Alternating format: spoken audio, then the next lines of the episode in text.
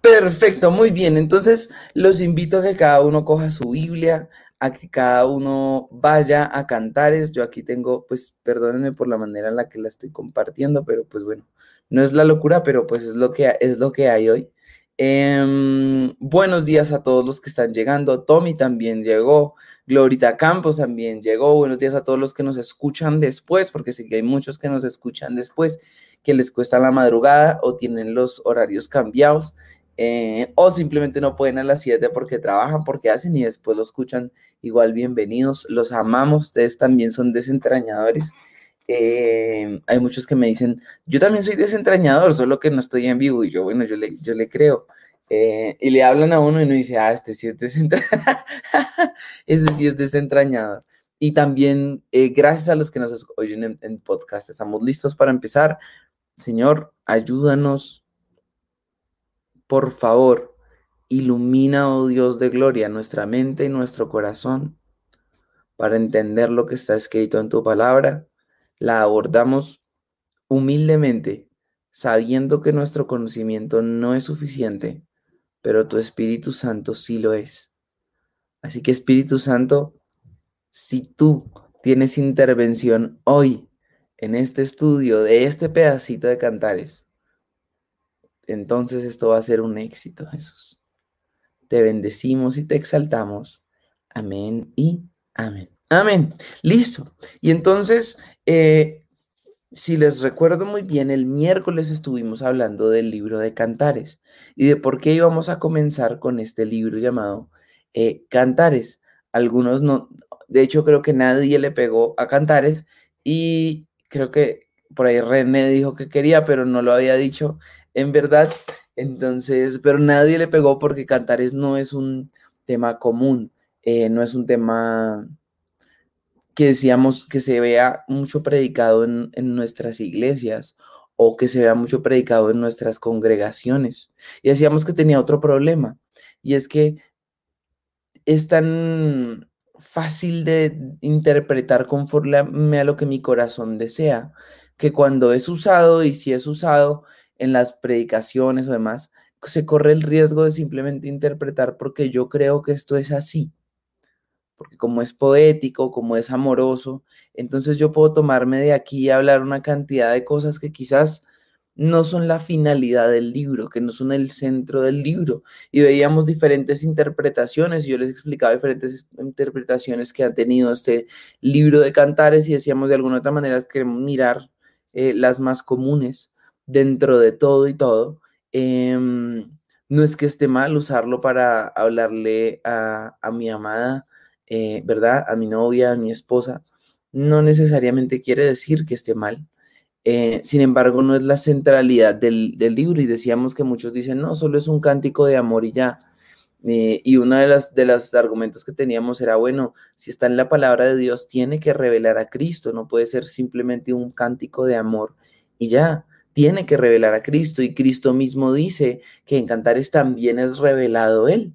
Entonces hoy tenemos que encontrar a Cristo en Cantares. No solo hoy, sino de aquí hasta que acabemos de estudiarlo. Nuestra labor es encontrar a Cristo en Cantares. Si no lo encontramos y quedamos con una linda reflexión acerca de cómo ser esposo y esposa,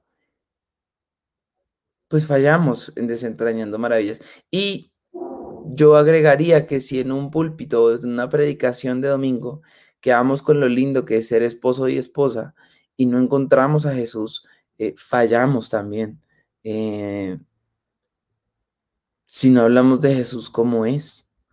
Eh, pero eso después, eso es otro tema, después se los, se los comento. Pero entonces, hoy tenemos este Cantares de Salomón. Y va a ser bien interesante porque les decía que una de las, y tengo que hacer este recuento para que podamos entenderlo, que una de las interpretaciones clásicas de Cantar de los Cantares mm, viene siendo también cuando, perdónenme, cuando, ah, bueno, eh, cuando se habla de esta mujer llamada la Sulamita, ¿verdad? Una mujer de, su, de Sunem. Tsunamita, perdónenme, una mujer de Sunem, perdónenme, estoy pisando un cable. Em, Y decíamos que ella está enamorada de este hombre llamado el pastor, un pastor de ovejas, el cual está enamorado. Pero en uno de sus viajes, eh, al parecer cerca donde está la tsunamita, Salomón la manda a llamar y la llevan, la llevan de la casa al palacio mm, y ella está en el palacio en este momento. Esa es una de las interpretaciones de por qué se da este, este cantar de los cantares. Mm, y ella está en el palacio en este momento y está sufriendo porque ama a su amado, que no es Salomón, sino es el pastor. Y Salomón está intentando enamorar a esta, a esta mujer. Mm, sin embargo, ella desea esa, a su pastor, ¿verdad? E incluso a veces tiene expresiones que habla de él como, como rey, ¿verdad? Entonces muchos dicen, no, esa no es la interpretación, eh, la verdadera interpretación es Cristo y su iglesia. Eh, y acuérdense que el hecho de que suceda algo no quiere decir que no sea tipo de, de algo dentro de la Biblia, ¿verdad? Mm, no, esa no puede ser la interpretación, sino que Salomón estaba hablando de esta mujer, otros dicen, no tiene mucho sentido que esté hablando de esta mujer, porque Salomón tuvo una harem y el berraco, y ella le está diciendo que es la única entre todas las mujeres, que no quiere más, entonces no tendría mucho sentido con quién es Salomón, ¿verdad? Em, sin embargo, decimos, bueno, vamos a mirar, eh, vamos a mirar y vamos a hacernos un concepto nosotros mismos no necesariamente por lo que alguien nos diga. Y comienza a cantar, es uno de la siguiente manera, cantar de los cantares. Y esta es otra de, las, de los argumentos personales que yo tengo frente a negar que esto simplemente sea una canción de amor. Mm, porque es llamada el más excelso de todos los cantares. Cantar de los cantares es, lo mismo que decir Señor de señores, el más excelso entre los señores. Es, en este caso es el más excelso de todos los cantares.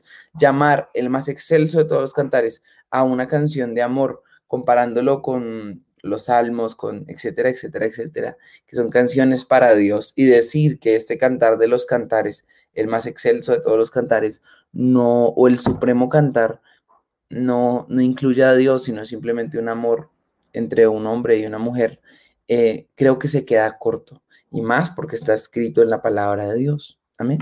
Y entonces, eh, cantar de los cantares el cual es de eh, Salomón. Dice aquí en, la Reina Valera.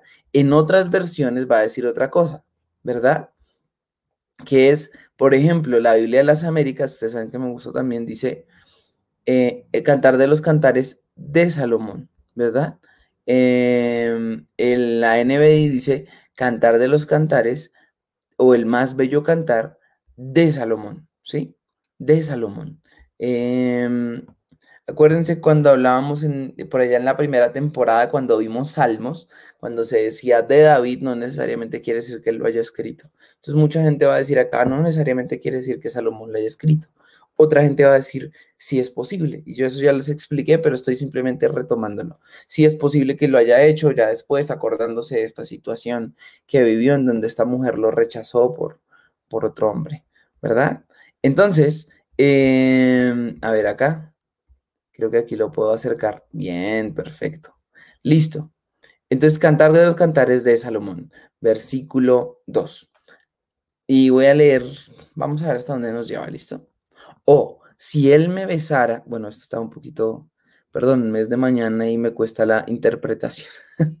o si él me besara con besos de su boca, porque mejores son sus, tus amores que el vino, más el olor más, a más del olor de tus suaves ungüentos, perdón, a más del, del olor de tus suaves ungüentos, tu nombre es como un ungüento derramado, por ello las doncellas te aman, atráeme en pos de ti, en pos de ti correremos, el rey me ha metido en sus cámaras, nos gozaremos y alegraremos en ti, nos acordaremos de tus amores más que del vino, con razón te aman. Morena soy, oh hijas de Jerusalén, pero codiciable, como las tiendas de Cedar, como las cortinas de Salomón. No reparéis en que soy morena, porque el sol me miró. Los hijos de mi madre se airaron contra mí, me pusieron a guardar las viñas, y mi viña, que era mía, no guardé. Hazme saber, oh tú a quien ama mi alma, dónde apacientas, dónde cesteas al mediodía pues porque había de estar yo como errante junto a los rebaños de tus compañeros. Si tú no lo sabes, oh hermosa entre las mujeres, Ve, sigue las huellas del, las huellas del rebaño y apacienta tus cabritos junto a las cabañas de los pastores. Y hasta aquí uno lo lee y uno dice, ok, eh, no entendí nada. Probablemente uno dice, ok, no entendí nada. Si quieren aclararlo un poco más, em, las Américas o la NBI intentan hacer este, em, esta separación, ¿verdad? Cuando ustedes ven en las otras versiones va a decir la amada. Yo la quise leer toda derecho. La amada eh, del 1 al 4. Luego va a decir los amigos en el 5. Luego va a decir la amada del 5 al 7 y luego va a decir los amigos en el 8. Eh, en la Biblia de las Américas va a decir la esposa, el coro, la esposa, el coro. En otras lo van a interpretar más bien, o otros autores van a interpretar más bien las hijas de Jerusalén, las doncellas de Jerusalén y la amada, ¿verdad? Y va a tener estos subtítulos como para uno entender. ¿Por qué quise leerlo yo así de golpe? Porque así de golpe uno queda como medio, como medio tostado la cabeza. Uy, ¿qué pasó aquí? qué es lo que está sucediendo, a qué se refiere David con esto, o qué se refiere la Biblia con esto, qué es lo que está pasando aquí, por qué la amada está diciendo esto, quién es el que le está respondiendo, en qué momento hago la separación entre quién le responde y quién no le responde. Bueno, eh, vamos a, todo a su tiempo, no se afanen, vamos a, vamos a verlo de a poquitos. Y entonces eh, empieza, la, empieza la canción de las canciones, la cual es de Salomón, según lo que dice aquí, Em, sin que hable Salomón, sino que el primero que habla, el primer personaje que habla es la amada, ¿verdad? La amada, y es esta mujer que vamos a ver constantemente en, en medio de cantares. Algunos dicen que aquí hay tres autores, algunos dicen que aquí hay, perdón, no tres autores, sino tres personajes, otros hablan de cuatro personajes y así, en donde uno son las doncellas o los amigos que, se, que, ven ahí en el, en el este, que son como un grupo de personas o las doncellas, es un grupo de personas que están junto con la amada, la otra es la amada y otros hablan del amado, ¿verdad? Eh, obviamente visto desde el punto de vista del pastor de ovejas, se habla del amado, se habla del rey, del rey Salomón, se habla de la amada y se habla de las, de las doncellas. Entonces vamos a mirar más o menos cómo va la cosa aquí. Lo primero que está haciendo la doncella es exaltar de alguna u otra manera eh, su amado y hablar acerca de su amado.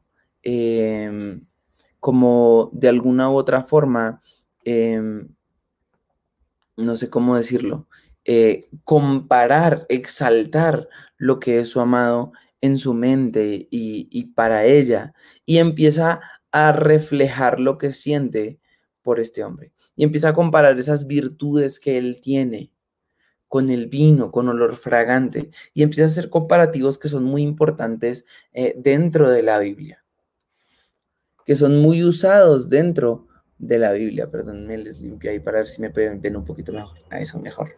Y entonces dice, lo primero que, lo primero que anhela la, la, la amada es el contacto físico con su amado.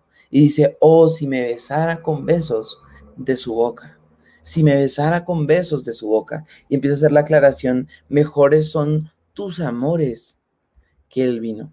Mejores son tus amores que el vino. Eh, ver que aquí tenía un versículo, quería dárselos. Ah, no, es un poquito más. Es un poquito más adelante, creo, sí.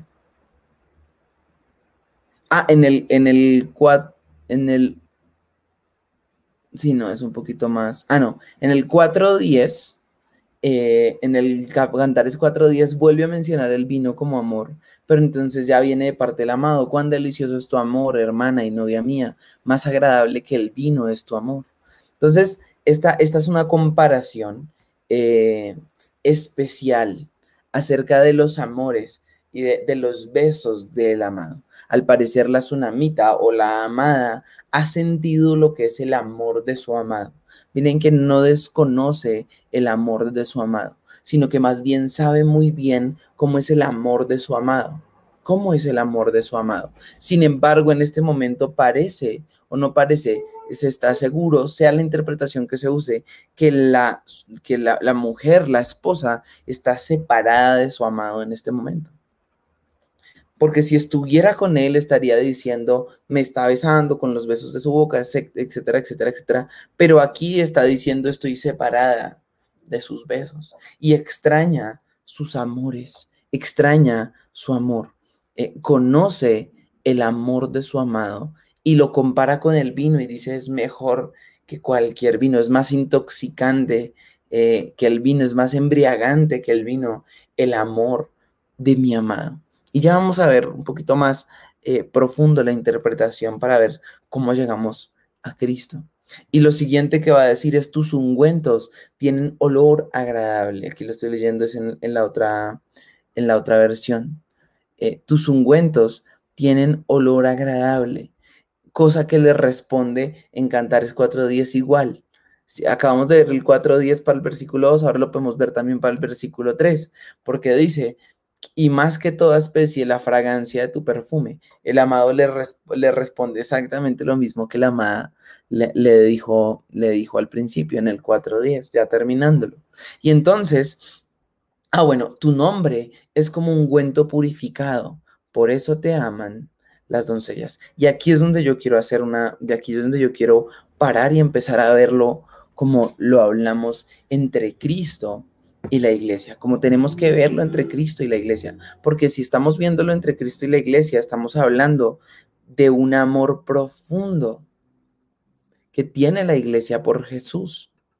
Y no solo un amor profundo, sino que es una iglesia que conoce los besos de su boca, que conoce el amor de parte de Dios, el intoxicante amor de parte de Dios. Una de las cosas que más, que más fuerte, por ejemplo, que te, que te, digamos, que te lleva a este, estos versículos y, yo le hago la, yo le hago, le voy a hacer yo el comparativo porque no lo leí en ninguno de ellos. Es, por ejemplo, no os embriaguéis con vino, sino embriáguense con el Espíritu Santo.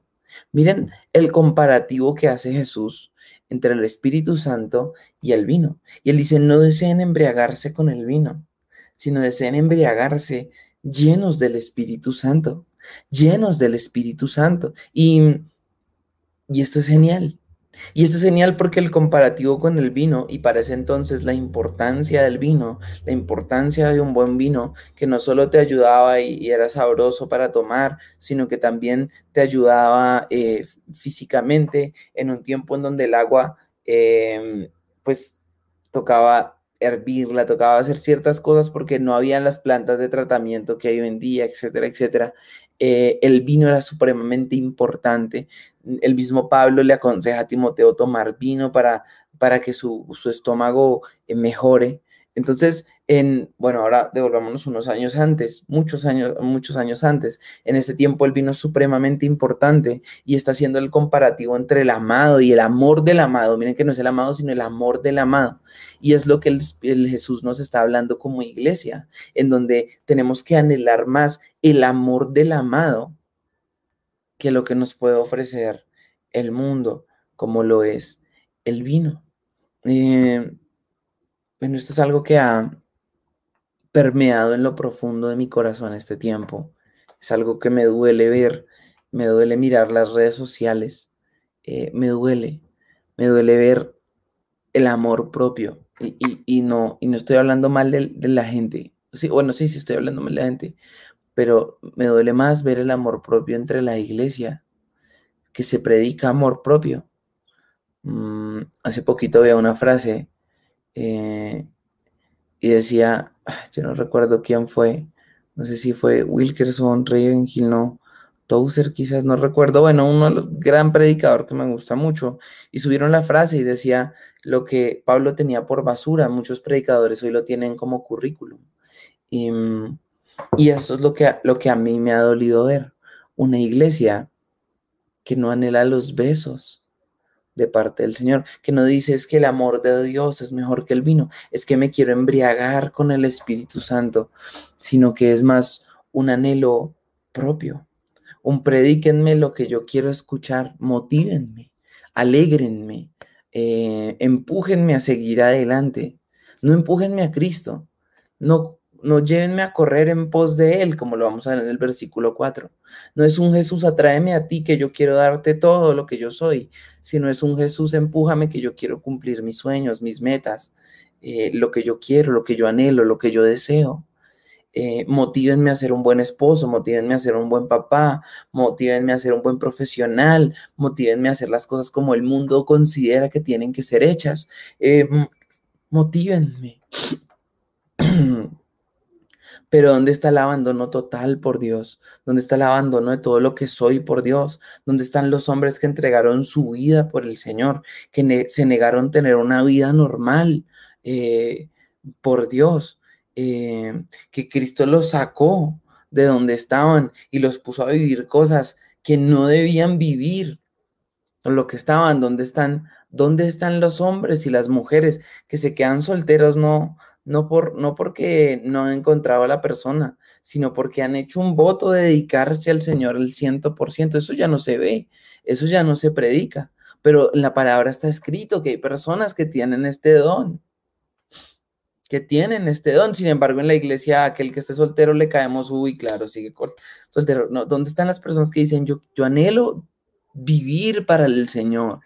Dedicarme al Señor. Eh, ¿Dónde están las personas que dicen, a mí no me importa lo que digan de mí acerca? Hay como un amor hacia el mundo, hay como un amor hacia lo que es de esta tierra, en donde la iglesia no grita, oh, si Él me besara con los besos de su boca es más importante la embriaguez del Espíritu Santo en mi vida que la embriaguez del vino, del dinero, de lo que puedo ganar, de lo que puedo conseguir, de lo que puedo alcanzar, de lo que mi capacidad me puede llevar. Y miren que no estoy hablando de cosas malas, estoy hablando de cosas que son malas, porque se escogen no por lo que son, sino porque el corazón las escoge por sobre lo que son, por sobre lo que es los besos de la boca, de parte del amado, eh, por sobre lo que es los amores de parte del amado. Y esta es una mujer que conoce el amor de su amado, lo conoce, lo entiende.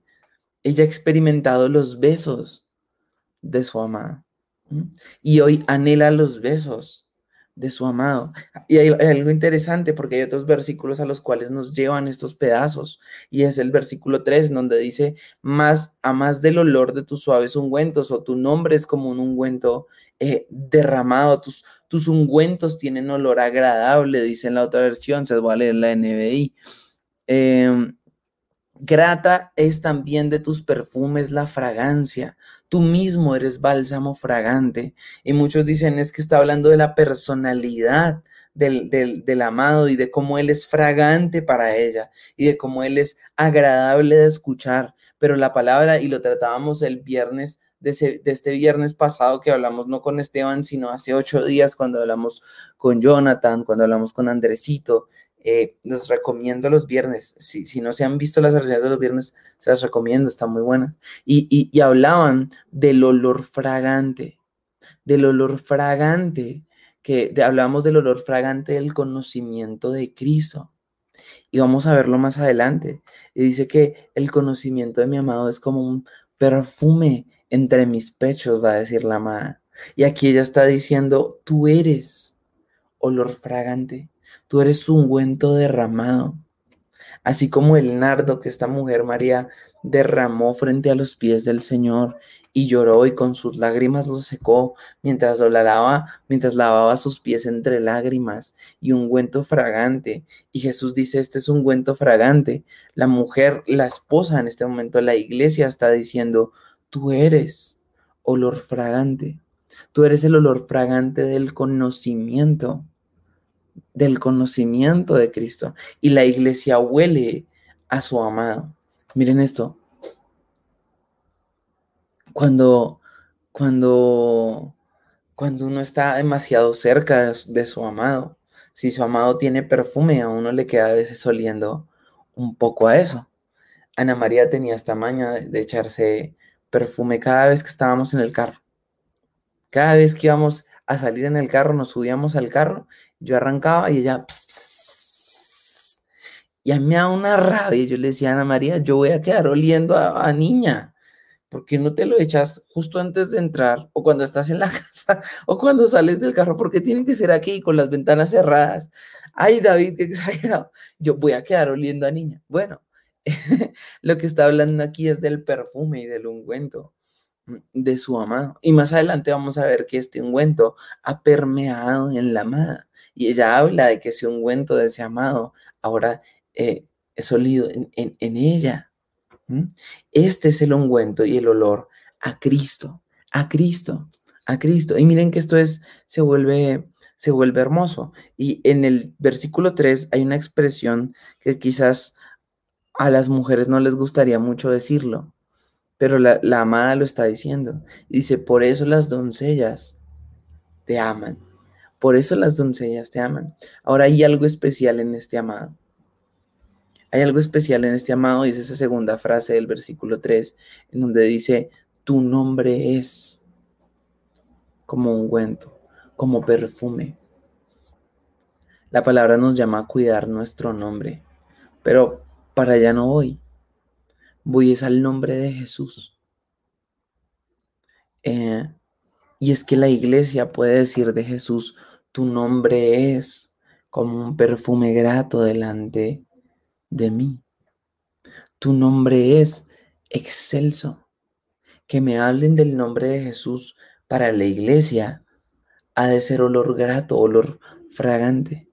Que me hablen del conocimiento del nombre de Cristo. Tiene que ser olor grato, olor fragante. Terrible es cuando escuchamos predicaciones o vemos, llamémoslo meditaciones o sermones, como quieran decirle, que no hablan del nombre sobre todo nombre, que no exaltan como deben exaltar el nombre sobre todo nombre y por lo tanto no son fragantes, no huelen de una manera fragante. Y entonces empezamos a ver este amor entre la amada que grita el amor hacia su amado. Grita el amor hacia su amado. Y grita en el versículo 4, atráeme en pos de ti. Pero miren esto. Ah, bueno, hay varias cosas que, que, son interesantes. En el versículo 2 habla en tercera persona y luego vuelve a segunda persona. Dice, si él me besara, porque mejores son tus amores que el vino. Y esto es algo muy común y lo vamos a ver en Cantares. Y es algo muy común en la poesía hebrea, que se cambie de la tercera a la segunda persona porque es un cambio que refleja alguna otra manera cercanía, ¿verdad? Como el querer, el querer jalar a, esa persona. Y en el versículo 4 es lo que la iglesia le dice, perdón, tengo un calor, es lo que la iglesia le dice y dice, atráeme, en pos de ti correremos, en pos de ti correremos. Pero hay algo interesante y es ese correremos, que es en, es en plural, ¿verdad? Si no estoy mal, era Matthew Henry el que decía, es interesante porque se tiene que ver, si se ve como una amada con su amado nomás, término singular, pues quizás no sería el, el, anhelo de ustedes, a las mujeres les digo, decir, muchas mujeres y yo vamos a correr en pos de mi esposo. Eh, quizás no sea, no, no, no, no sería, estoy seguro que mi esposa no quisiera decir tal cosa.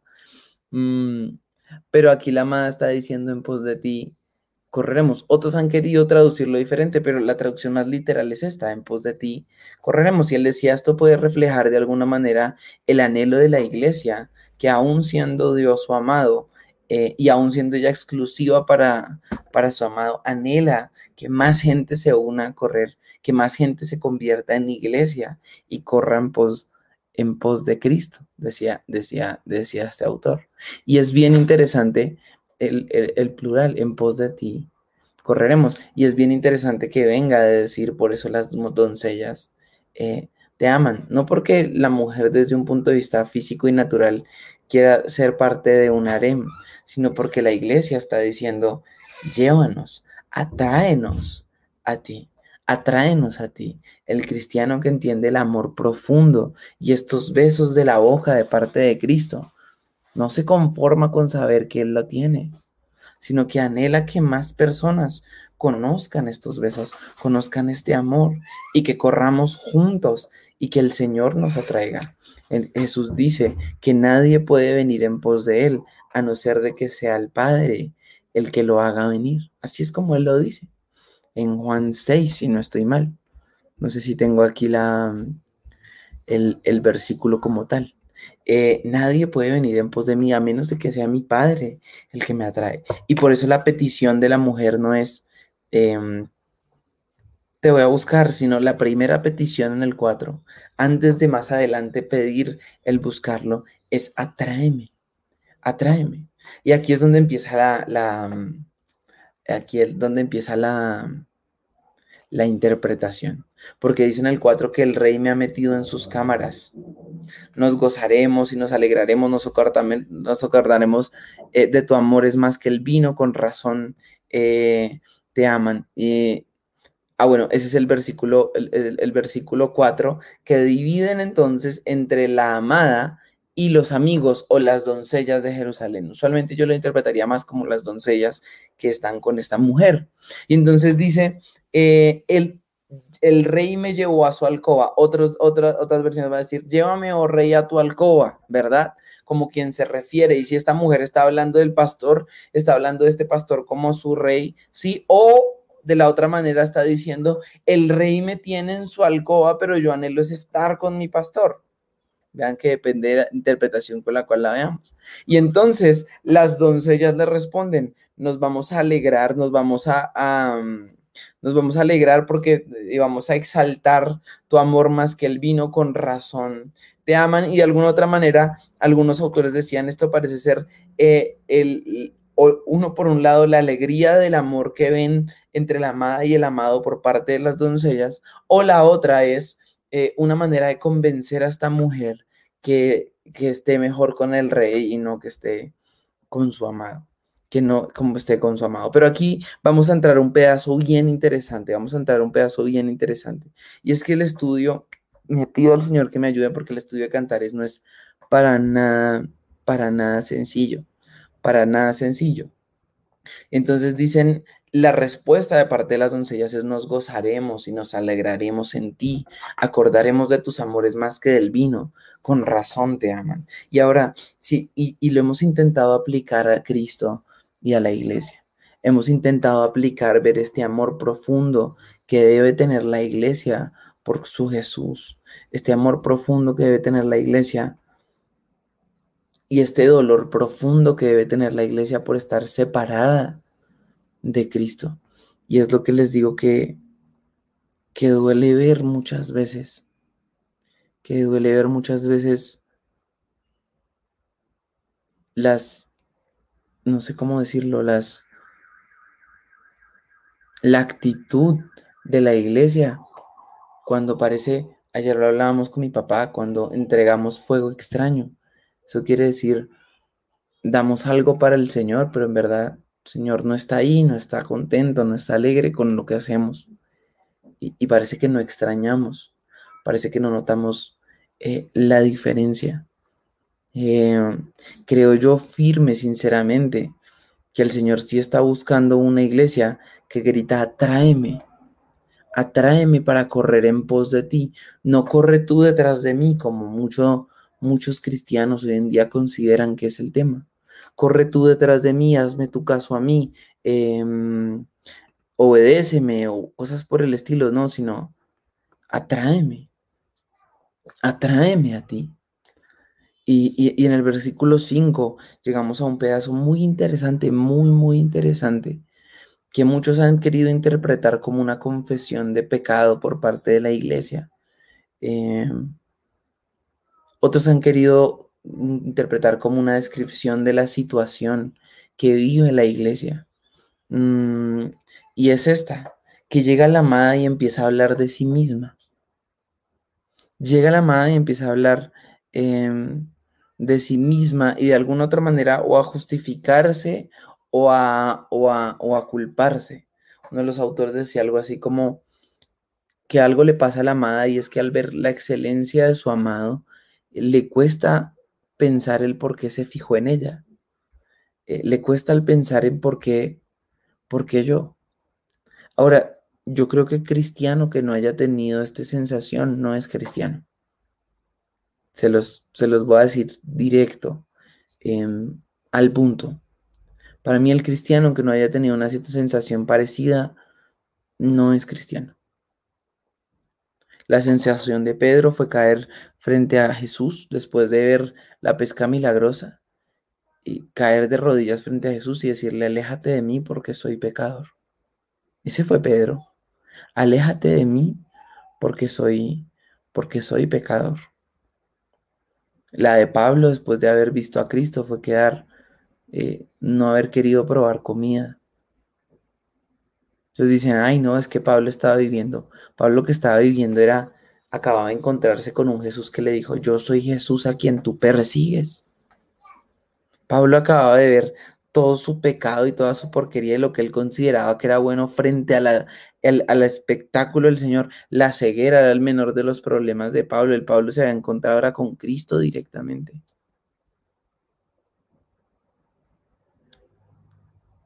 Y esta mujer empieza a hablar de que ella es morena.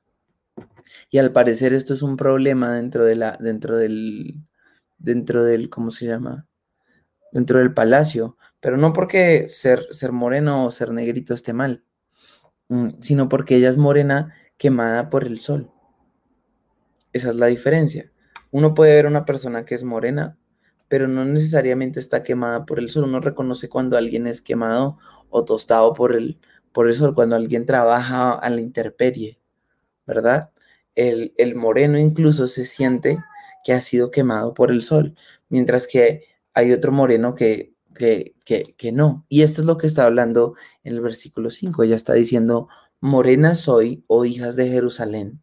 Y por eso es que muchos hablan de las hijas de Jerusalén como las que hablan en el 4, pero codiciable como las tiendas de Cedar, como las cortinas de Salomón.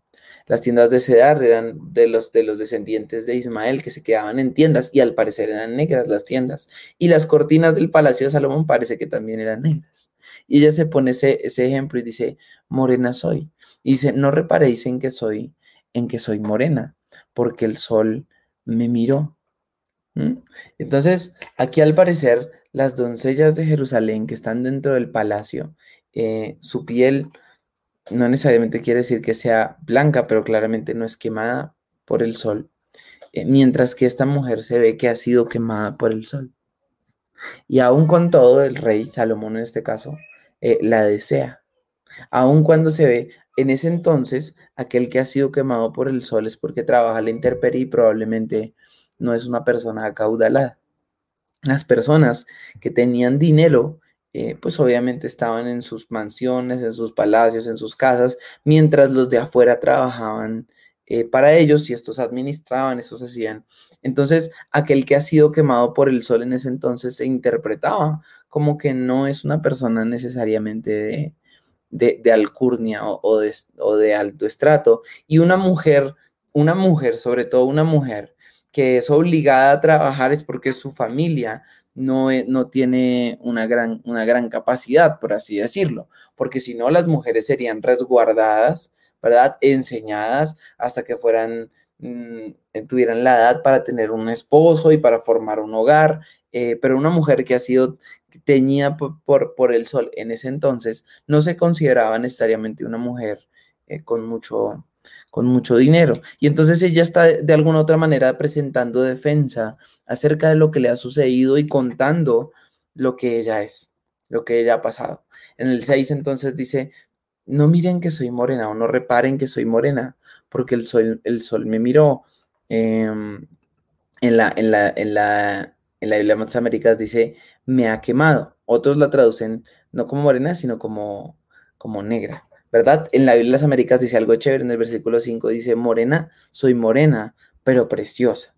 Eh, eh, y, entonces empieza a contar esta mujer, los hijos de mi madre, que al parecer habla de, hermanastros, porque si no hubiera dicho hermanos, eh, algunos dicen probablemente el papá se murió, pero dice, los hijos de mi madre se enojaron conmigo y me pusieron a guardar las viñas. Entonces ella empieza a explicar que es de ahí de donde ella se quemó porque la mandaron a guardar las viñas, siendo ella mujer y habiendo tenido la oportunidad de no hacerlo, entonces se enojaron contra ella y le dijeron ahora cuide las viñas. Y al cuidar las viñas, entonces dice, mi propia viña no guardé. Y esta ha tenido varias interpretaciones. Este mi propia viña no guardé. Y una es, a pesar de que guardé las viñas, ¿verdad? De mi familia, mi propio cuerpo no, no lo guardé, no lo guardé del sol. Y entonces por eso me quemé y por eso ahora me veo eh, morena, pero no, no moreno lindo, sino moreno eh, quemado por el sol, tostadito por el, mm, por el sol. Ahora, una cosa es cuando ustedes van y se echan bloqueador y se echan bronceador y se acuestan en la playa y quedan con ese moreno hermoso. Ay, yo, soy morena y todas quieren ser del color de David. Eh, y otra cosa diferente es cuando uno trabaja ocho horas al día debajo del sol el, tostado se ve diferente, ¿verdad? Y entonces ella está diciendo, mi propia viña no guardé, mis hermanos se enojaron conmigo, me mandaron a cuidar las viñas y yo descuidé mi propio cuerpo, por así decirlo, de alguna manera eh, justificándolo. Otros dicen, y la otra interpretación es, que esta mujer no guardó su viña por ir a buscar a su, a su, a su pastor. Y entonces dice, me mandaron a guardar las viñas, pero mi propia viña no guardé, guardé diciendo, abandoné mi labor para ir a buscar a mi amado. Abandoné mi labor para ir a buscar a mi amado. Y otros van a hablar de, eh, de alguna otra manera de esto como una confesión de pecado por parte de la iglesia, decir, eh, no guardé mi propia viña, no lo hice no lo hice bien y hoy estoy buscando a mi amado. Entonces miren, por eso les digo que tiene una cantidad de interpretaciones y no sé, y me cuesta y digo, y Señor, también quiero hacerlo interesante para que no se me aburran, pero es que no es, no, es para nada fácil ver todo esto. No es para nada fácil ver, ver, todo esto.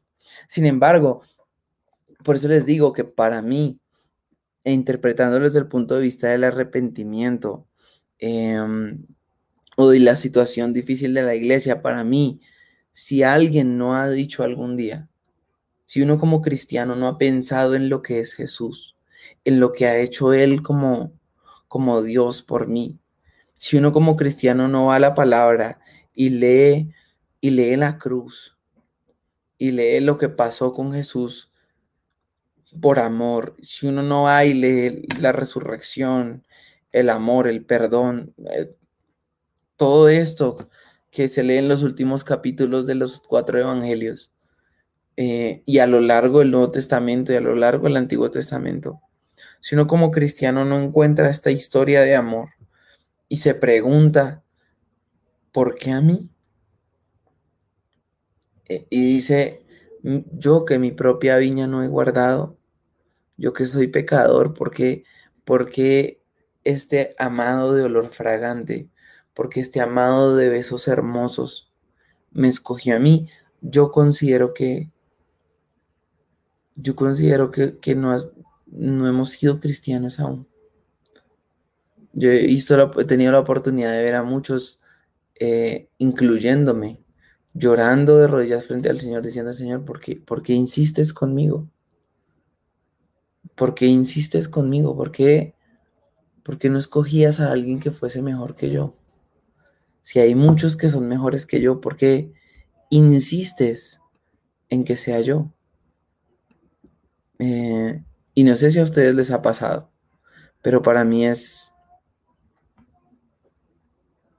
es algo que ha tenido que pasar casi que todo, todo cristiano, al ver su pecado y al ver la gloria y la santidad de este Dios.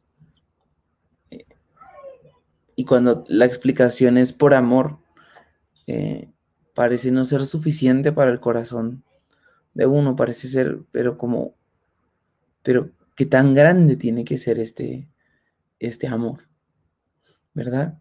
Y, y aún cuando alrededor del mundo quiera criticar por lo moreno que somos, por cómo nos ha quemado el sol, por haber abandonado nuestra propia, nuestra propia viña, por habernos abandonado, aun cuando eh, incluso las mismas doncellas que están con nosotras, eh, con nosotros, aun cuando incluso dentro de la iglesia nos puedan decir es que usted no es merecedor de o de, con todo, esta mujer dice codiciable, hermosa, mi amado me ama, El sol me miró, pero mi amado, mi amado también. Pero mi amado también. Aún y a pesar de las cosas difíciles que he pasado, mis hermanos se airaron contra mí, me pusieron a hacer una labor que yo no debía hacer, eh, etcétera, etcétera, etcétera. Con todo, mi amado me desea, me busca, me anhela. Soy codiciable para Él. Y esto es algo que como iglesia deberíamos amar. El concepto de decir, soy codiciable para Él. O sea, Él, Él me ama, Él me desea. Aun cuando hayas abandonado tu viña, aun cuando hayas dejado tu labor. Y si lo miramos desde la otra interpretación, entonces, gracias a Dios, abandonamos la labor que sea o lo que Él haya pedido que lo abandonáramos y descuidamos lo que el mundo dijo que, cuidáramos para correr en pos de Cristo. Es súper interesante ver cantares, porque es un amor profundo, entrelazado, ligado, de una manera en la que uno dice, esto es espectacular, ver este amor de Cristo por nosotros. Por eso les decía que, que si bien es cierto, esto es lindo para verlo como pareja, y ojalá puedan sentarse a leerlo como pareja, pero más allá de eso, verlo como Cristo. No se necesita tener pareja para ver que soy codiciable para Él, aún con todo lo que yo soy. Desea, anhela, anhela mi alma. Y ahí es a donde voy en el versículo 7. Porque la expresión es hermosa. La expresión es hermosa porque ahora se refiere sin tener al amado cerca, le habla a él desde lejos y le dice, hazme saber, oh tú, a quien ama mi alma. Miren, miren esto. El amado de mi alma, dicen en otras, otras versiones. Hazme saber, oh amado de mi alma. Esta es una iglesia, esta es una amada. Oh amado de mi alma.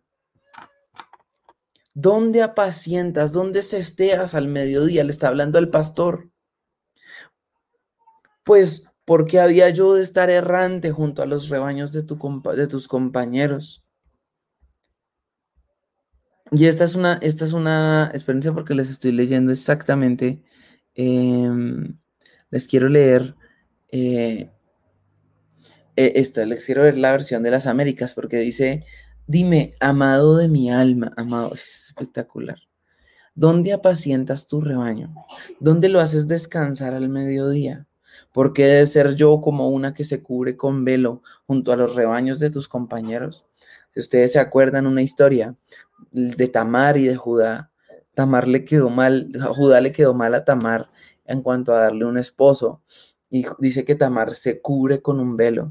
Y al parecer en ese entonces, las mujeres que se cubrían con un velo y salían solas a la calle, eh, o habían dos opciones, o eran rameras, o eran mujeres muy atrevidas para la, para la cultura.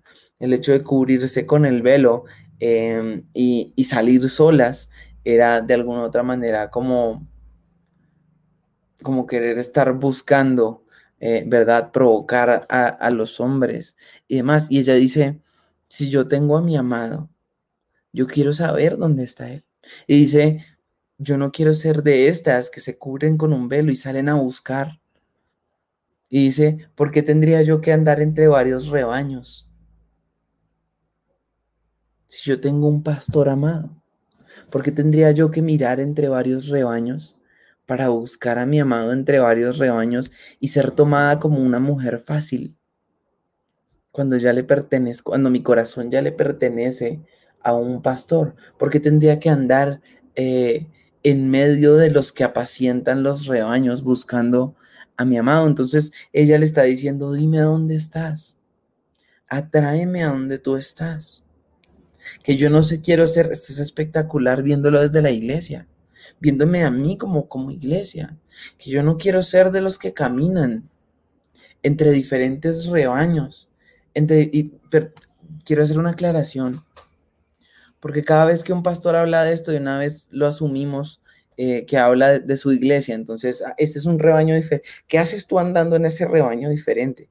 Eh, por favor, yo no estoy hablando de eso. Yo estoy hablando de la iglesia de Cristo. de la iglesia de Cristo dándose el lujo de caminar entre otros pastores, que no son Cristo. No estoy hablando de, ay, es que tienen que ir a palabra. No, yo estoy hablando de una congregación. A mí me tiene sin cuidado una congregación en este momento. A mí me importan las almas, las almas, las almas. Y lo hablaba y lo hablábamos. Y esta semana me ha puesto Dios a hablarlo acerca del trigo y de la cizaña y cómo tienen que crecer juntos. En toda congregación vamos a encontrar cosas buenas, vamos a encontrar cosas. A mí no me importan las congregaciones, a mí me importa quién es iglesia de Cristo. Y la iglesia de Cristo tiene este celo en donde le dice al amado y le dice, ¿por qué he yo de ser tomado como una ramera más? Que te busca entre otros rebaños, que busca en otros lugares a quien, a quien ama. ¿Por qué habría yo de ser tomado como una ramera más, como una mujer que sale a entregarse a, lo primero que venga?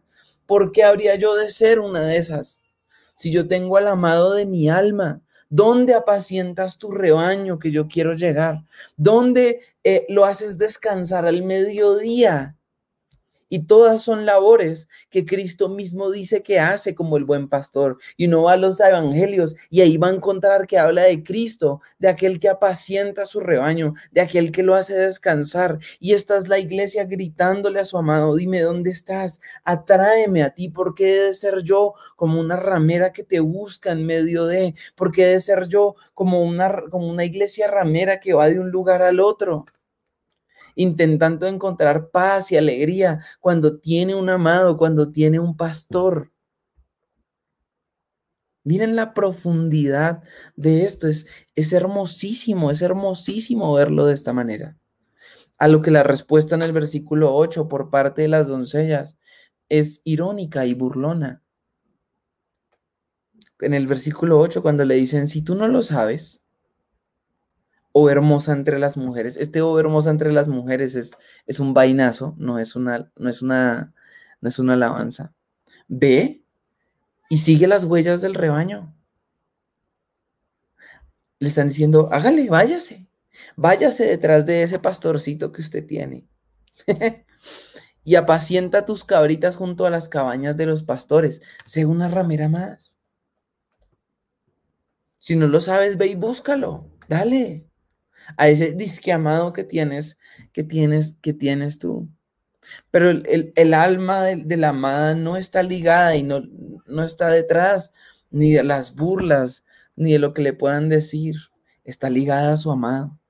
Ahora, si lo vemos desde esta parte de la interpretación, es una mujer que está sentada en el mejor palacio de la época. Es, es una mujer es el equivalente a una mujer que está sentada en la Casa Blanca o en la casa de Bill Gates o algo así, ¿se entienden? Es una mujer que está sentada en el mejor palacio de la época, que está siendo cortejada por el hombre más sabio y más deseado de toda la, de toda la tierra, como lo es Salomón. Y anhela estar con un pastor de ovejas. Y el pastor de ovejas es la es de las labores más básicas, más pobres que hay. Y voy a poner y voy a poner un ejemplo, pero no es para no es para ofender o por decir que alguien es menos que alguien, no. Es como estar en la Casa Blanca siendo cortejado por, no sé, ¿verdad? O en, en una mansión del millonario más millonario más deseado, más conocedor, y anhelar volver con su amado que es, no sé, una persona que trabaja en el reciclaje, por ejemplo. ¿Sí? O que recoge la basura. Miren que no estoy diciendo que eso te haga menos que otra persona, por supuesto que no. Y frente a los ojos de Dios no eres menos que otra persona. Pero cualquier persona diría que mal negocio. Así que viéndolo desde esa, desde esa interpretación, esta mujer está tomando el, mal, el negocio más malo que hay. Está viendo las cortinas negras y hermosas del palacio de Salomón y aún así anhela eh, apacentar ovejas al lado del hombre que ama. Ese es el amor que tiene la iglesia. Ese es el amor que tiene la iglesia por su Señor. En donde el mundo intenta deslumbrarlo, en donde el mundo intenta burlarse eh, de ella, Pero la iglesia ama a, a su amado, a su Jesús, de una manera tan ardiente y tan fuerte que no importa cuánto, cuántas cosas hermosas le quieran pasar por enfrente, que no importa cuántos deseos y anhelos de dinero, de cosas, de, de, de, poder, de bienestar, de aplausos terrenales le puedan pintar al cristiano. El amor más profundo, el amor más lleno, el amor que arde dentro de él es, oh, si él me besara con los besos de su boca. Prefiero estar debajo de un árbol, besando a mi amado, que en el mejor de los palacios. Eso, es lo que está diciendo esta mujer. Dice, yo no quiero andar por ahí buscándolo como si fuera una más. Yo quiero saber dónde está. Yo quiero llegar a donde Él está. Entonces, la, la respuesta es, vete, dale. ¿No es que es tan bueno? Y esta es, la relación entre Cristo, su amada, y el mundo. Es, es, perfecta. Es el mundo intentándole adornar lo que no debe adornar en la mitad del versículo 4. Es el mundo burlándose de su amor que parece superar toda lógica en el versículo 8. Y es una amada diciendo, yo necesito saber dónde está Él. Yo necesito llegar donde está Él. Yo necesito amarlo. Por eso, es, por eso si hay algo triste, y lo repito una vez más,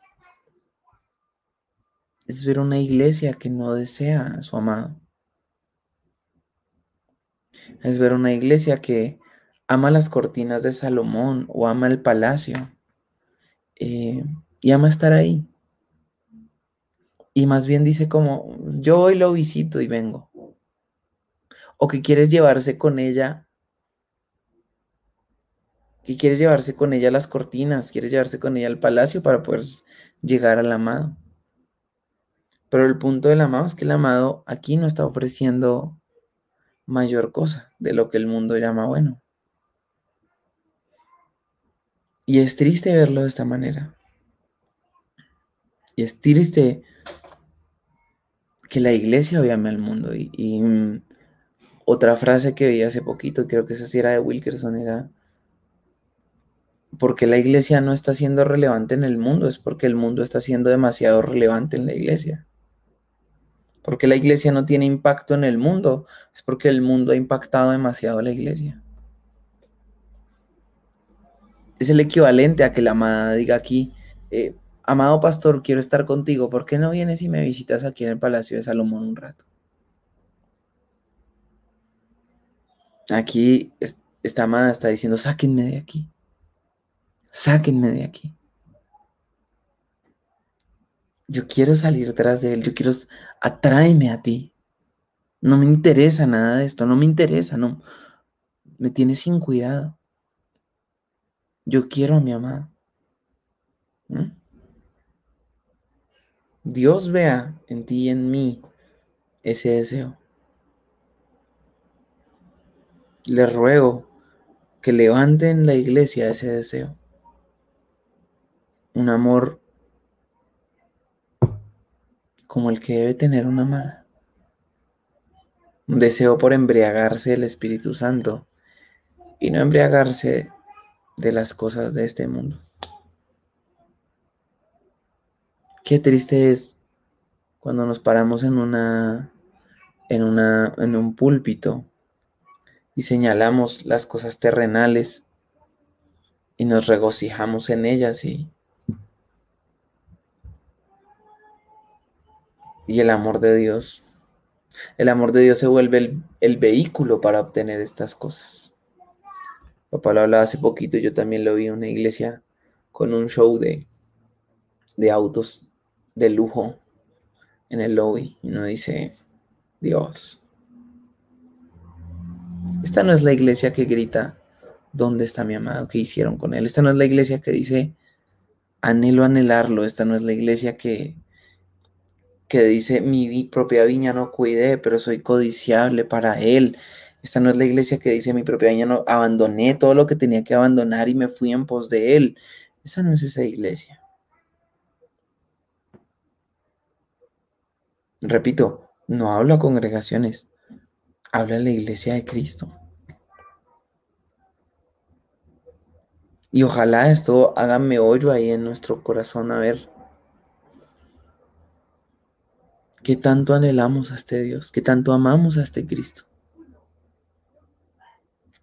Qué tanto nuestro corazón va en pos de Él, enamorado, realmente enamorado. Qué tanto celo hay en, medio de nosotros por Él. Si es que lo hay. Ayer lo hablábamos con mi papá que tanto odiamos el pecado, lo aborrecemos como él lo aborrece porque nos separa de nuestro amado. Y si ese era el caso de la tsunamita, aborrezco este palacio. Lo aborrezco. Pero es que es el palacio. Lo aborrezco. Me separa de él.